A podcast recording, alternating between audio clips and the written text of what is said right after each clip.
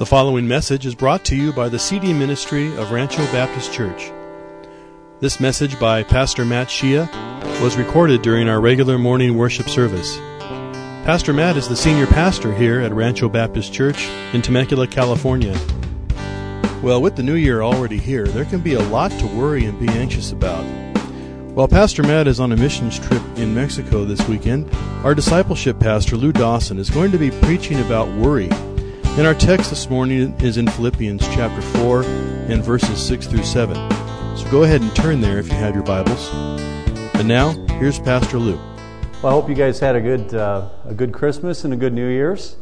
Uh, we certainly did. We had, uh, we had the kids home, and oh, it's always so nice to see the kids. My kids are grown and, and out of the house, and it's, it's wonderful to see them. And I don't know about you, but this first week back is kind of like, uh, it's kind of the old back to reality. You know, all the, all the four day holidays are now behind us, and now we're kind of faced head on with uh, 2008. And interestingly enough, though, guess what? The issues with 2007, they're still there. They're still there. You know, our uh, economy is teetering on the brink of recession. There were articles in the paper yesterday that I saw that indicated maybe even more, uh, more closer than what we thought. And uh, certainly many of us don't really know what's going to happen economically 2008. And the housing crisis, is, it's affected us too. We have folks in the congregation here that have had their mortgages go up, as well as a number of folks involved in the construction industry that their jobs have evaporated altogether. And not only that, we have an election right around the corner. And certainly that's going to affect what goes on in 2008, and we don't really know quite what's going to happen there. But just to kind of keep all this in perspective, um, all of the issues we face, they really kind of pale in comparison to the issues uh, faced by this guy here. I want to thank Pastor Matt for this great picture. Uh, poor guy. he doesn't know what's going to happen, except he may be dinner. But seriously, as we ponder the upcoming year, um, it would be very easy to start worrying. And I know that I certainly am, am tempted with that from time to time. And worry is definitely not a good thing. Uh, Corrie Ten Boom, who was the survivor of the World War II uh, concentration camps in Germany, she made this very astute comment about worry. She said, she said, Worry does not empty tomorrow of its sorrows, it simply empties today of its strength. And that's so true. And for this reason and many others, right at the outset of 2008, I want to look at the whole thing of worry from God's perspective. And the title of today's sermon is God's Prescription for Worry. Now turn with me to Philippians chapter 4 in your Bibles. And if you don't have a Bible, you'll find one there tucked away in the seat pocket in front of you. But before we dive into our main passage in verses 6 through 7, we need to have a look at Philippians chapter 4, verses 2 through 5, which paints a surprising picture of what was going on in the Philippian church. Worry was only one part of many issues that were happening in the Philippian church. In Philippians chapter 4, verses 2 through 3, we learn that there was a significant feud that was going on between two prominent women in the church, Euodia and Syntyche. And it seemed like this, this feud was not only going on, but it was spilling over into the rest of the congregation. And in verse 4, we surmise that the overflowing joy of their relationship with the Lord had evaporated.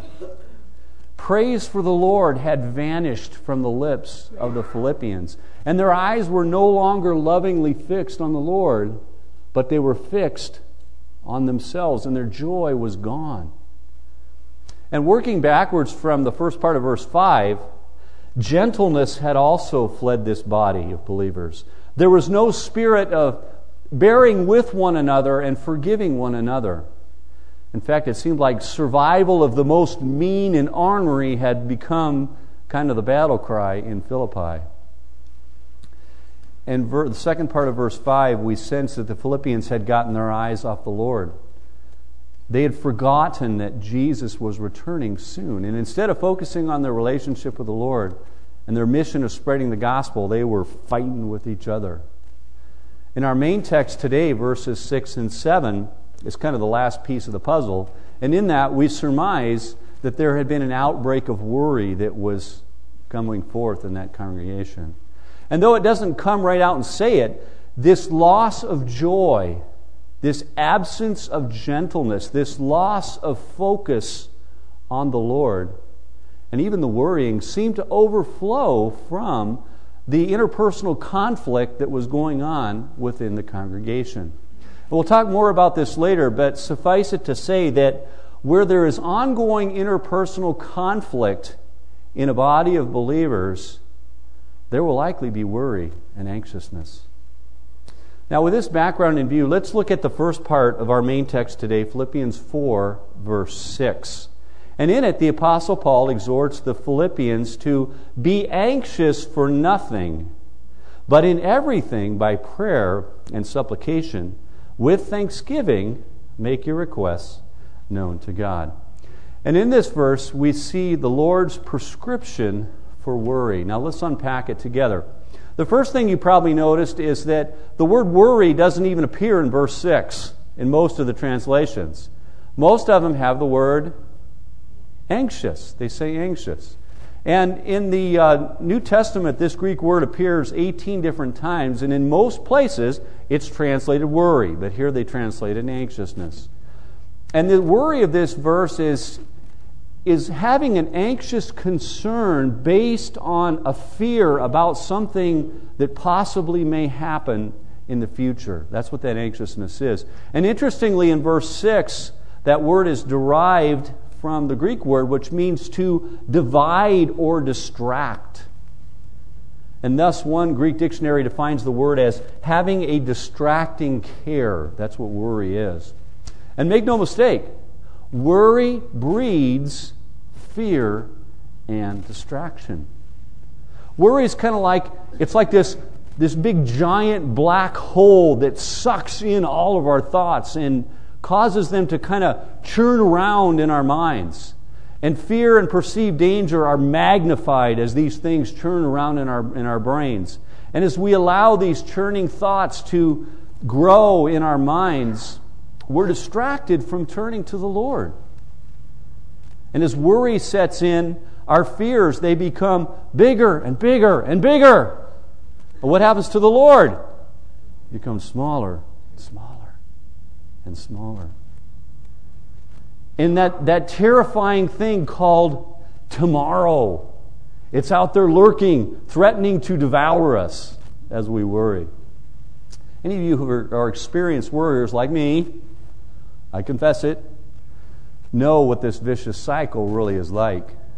And I want to ask you, right at the outset here, what are some of the consequences of worry that you guys have experienced in your own lives. What are some of those consequences? What's that? A lack of sleep. Isn't that fun? You wake up at 3 in the morning and it's like ding, and you're wide awake. And when do you go to sleep? Not that night. Yeah. Other things? Stress. Yes. Stress. What else? Ulcers. Aren't those fun? Yeah, that's a really nice thing that we get from uh, from worry. Any other things you can think of? What's that? You're consumed by it. It just takes over your thoughts. It takes over your thoughts. Any other things?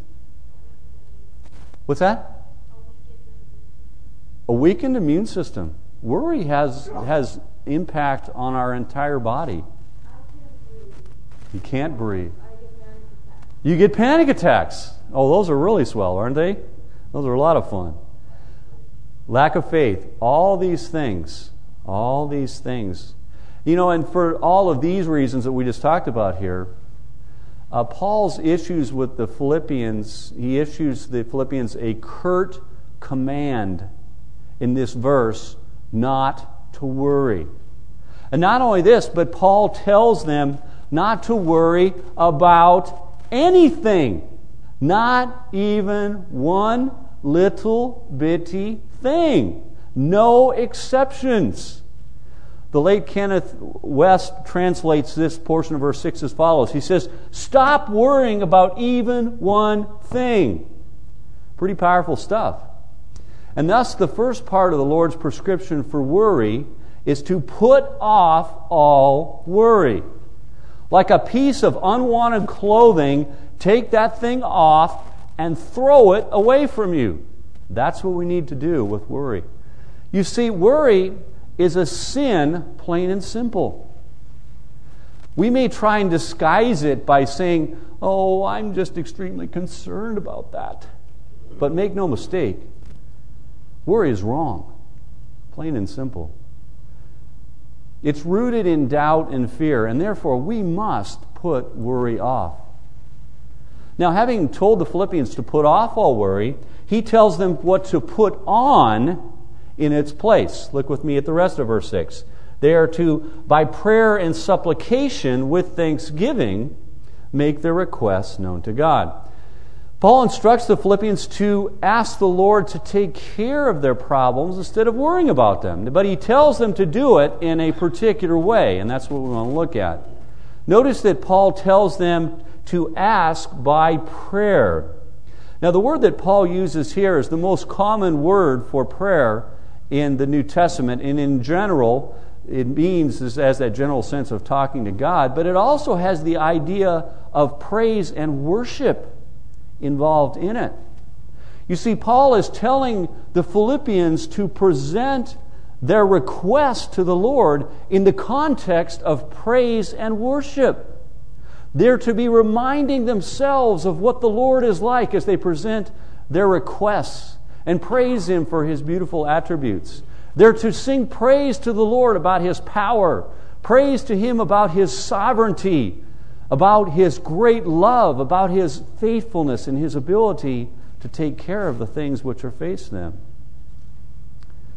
In my own life, I found it particularly important to praise the Lord and remind myself of his great love.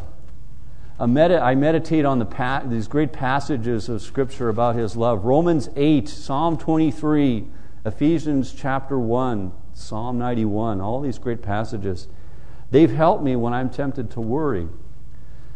You see, praising Him and reminding myself that He is right there with me, walking through it, boy, does that, that diffuse a lot of worry and a lot of fear. It stops it right in its tracks. You see, there is no fear in love, but perfect love casts out all fear. And fear is a very close relative of worry. And the most effective antidote for fear that I know of is reminding ourselves of the nearness of perfect love. That is the Lord Jesus Christ. That He walks there right with, with us. And I cannot tell you the number of times that I have walked through fearful times when I was tempted to worry, literally holding the hand of the Lord Jesus as He walked right there next to me. Now, let me ask you if we, if we applied what the Apostle Paul is telling us to do here when we're tempted to worry, what do you think would be some of the results of that? If we applied that. What? We'd be happy, yeah. We'd, we wouldn't lose our joy. That's a biggie right there. Strength. Strength to go through it, yeah. You develop trust in the Lord. You know, and that's one important thing. Worry drains us of strength. It really does. And yet, when we do that, it'll give us strength. Anything else? It'll give us peace of mind. Yeah. We don't have to lose that joy that He gives us. And the Lord would get bigger and bigger and bigger in our eyes. And what happens to the worry? smaller and smaller. It's amazing how worry shrinks down to its real size when we're reminding ourselves of what the Lord is like. And it also keeps our joy intact. That is so important. Notice the second thing that Paul instructs the Philippians to do in verse 6. They're to present their request to the Lord by supplication. Now, some of your versions probably have the word petition. And this word has the idea of earnestly asking the Lord for something. And the Lord does want us to earnestly cry out to Him. He does. You see, when we're tempted to worry about something, He wants us to call out to Him with emotion and passion because He's that kind of a God. Our Lord is a very deeply emotional God, and He doesn't get on us because that's what He's like, and He expects us to passionately cry out to Him. But, but notice the order we're to do it. We're to worship and praise first, and then passionately, earnestly cry out to Him second. You've got to make sure and keep that order straight. And Paul instructs the Philippians to do a third thing in verse 6. He tells them to make their request known to the Lord in the context of worship and praise, earnestly asking the Lord for help. But he also instructs the Philippians to sandwich it with thanksgiving. Now, thanksgiving has the idea behind it, of it of remembering how the Lord has delivered us in the past and then thanking Him for that deliverance. And I actually keep a list in my Bible there of times that the Lord has, has delivered me. So I can look at that and say, wow, Lord, all these different times that you've delivered me. Praise you for that time when you delivered me, when I'm tempted to worry. And we're called to remember the faithfulness of our God and thank Him for it. We're called to rehearse those deliverances in His presence and give Him thanks for those things. And we do that, again, the Lord is magnified. And the worry, it shrinks. In essence, we're called to put on worshipful prayer and thanksgiving as we earnestly present our requests to God. We're to make our requests to the Lord. When we do that, we're essentially called to put into practice Psalm 91 verses not 92 verses 1 and 2 which I ran across this week. Oh give thanks to the Lord and sing praises to your name O most high to declare your loving kindness in the morning and your faithfulness by night. Summarizing this verse, one commentator gives this interpretation of Philippians 4 6. He says, Stop worrying about even one thing but in everything by prayer, whose essence is that of worship and devotion, and by supplication, which is a cry for your personal needs, with thanksgiving, let your requests for things asked for be made known in the presence of God. Now, we've looked at the Lord's prescription for worry in verse 6. Now, let's look at the promise attached to this prescription in verse 7 the Apostle Paul comments, he says, And the peace of God, which surpasses all comprehension, will guard your hearts and your minds in Christ Jesus. Wow, what a promise! What a promise! If we deal with the temptation to worry, as Paul has outlined in verse 6, then the very peace of God will be ours. And this peace, it, it's a state of of tranquility and freedom from worry and confidence in the Lord's provision. And as Paul comments, he says, it's beyond comprehension. I like what the Living Bible says. It says that it exceeds anything that we can even understand. And notice that it's the peace of God. He is full of love and joy and peace. And this fullness of peace can be ours even in the midst of the most difficult and trying times if we will handle worry His way. Also, notice what this peace will do it will guard our hearts and our minds. And that word guard, it's, a, it's actually a Greek military term, and it means to keep watch over, as in a soldier on sentry duty at night, protecting his fellow soldiers. The Lord's supernatural peace it will guard our hearts and our minds. It will guard our emotions and our thoughts. And it will machine gun any attempt to ambush them. That's what it will do. Notice also that this peace that guards our hearts and our minds, it's in Christ Jesus. He is the source of it. His presence and his nearness maintains it. Abiding in his love and glory and power is the source of it. You see, supernatural peace of mind and tranquility are promised to those who practice the prescription. And what a promise that is. Now, a few words of application before, before we close. We talked earlier about this, but it, it bears repeating. It seems that the context of this passage that much of the worry that was happening in the Philippian church was sourced in interpersonal conflict that was happening within that church. And inevitably, where there are high levels of ongoing conflict, there will be a temptation to worry. And for this reason, among many others, it's critical for all of us to guard against any ongoing interpersonal conflict, both in your families as well as within the body of Christ here. As individuals, we cannot allow conflict and unforgiveness to ever go on unchecked in our midst. And if we are having conflict with other people, we need to work hard on getting it resolved. And we need to do what the scripture says. We need to put on a heart of compassion and kindness, humility, gentleness, and patience, bearing with one another and forgiving each other, whoever has a complaint against anyone. Just as the Lord forgave you, so also should you. And as a body of believers, we also need to continue to pray, as we have been these last couple years, for the Lord Himself to maintain the unity in our body that has been here, and it's just been awesome, and we need to keep praying for that.